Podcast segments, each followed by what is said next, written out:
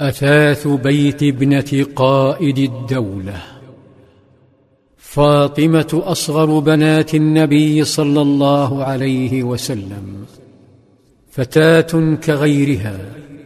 تحب أن يكون لها مهر مجز وحلي وزينة. وأثاث وبيت جميل.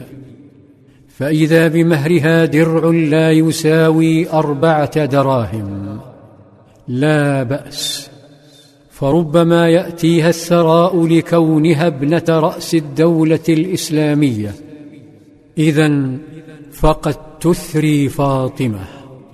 ها هو والدها صلى الله عليه وسلم. رأس الدولة يقدم لها هدايا فاخرة ويقدم أثاثا باهظ الثمن. أهداها ثلاث قطع هي قربة للماء وسجادة صوف صغيرة يجلسان عليها تسمى خميلة ووسادة من جلد محشوة بنبات الإذخر. ما هذا؟ كيف تكون تلك الأشياء مهرا لابنة أعظم رجل مشى على الأرض؟ أين ذهب نصيبه من الغنائم؟ ألم يقل سبحانه واعلموا أن ما غنمتم من شيء فأن لله خمسه وللرسول ولذي القربى واليتامى والمساكين وابن السبيل. أين ذهب نصيبه من الخمس؟ فأعداؤه والحاقدون عليه حتى اليوم يقولون إنه أخذ الخمس لنفسه طمعا. سنعرف الجواب بعد صلاة العصر. فبلال يؤذن الآن. والصحابة والصحابيات يتقاطرون نحو المسجد. ها هو صلى الله عليه وسلم يدخل عليهم فيصلي بهم. وبعد أن يسلم مباشرة ينهض فجأة على غير عادته ويدخل بيته ثم يخرج وفي يده قطعة ذهب يسلمها لأحد صحابته. ثم يعود إلى المسجد. والصحابة والصحابيات في أماكنهم يتلفتون يسأل بعضهم بعضا فزعين لا يدرون ما الذي حدث.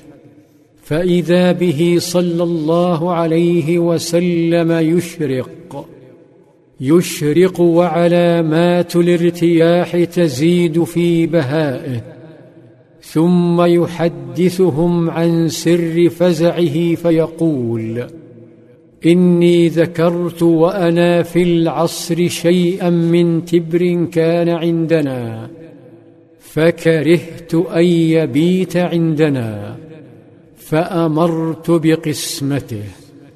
لم يقسم صلى الله عليه وسلم ذلك التبر من الذهب بين فاطمة وعائشة وحفصة بل قسمه بين فقراء شعبه فهو صلى الله عليه وسلم لا يستطيع المبيت وعنده رصيد أو في بيته درهم أو دينار.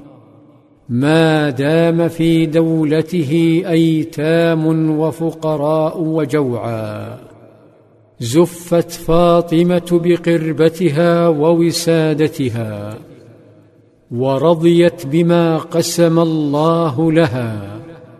فقد تربت على أنها مجرد مواطنة لها في بيت المال مثلما لغيرها من الفتيات.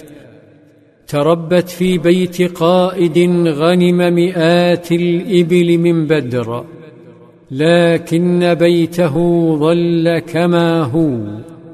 يمر عليه الشهر والشهران دون طبخ فطعام بيت رأس الدولة التمر والماء وبعض اللبن.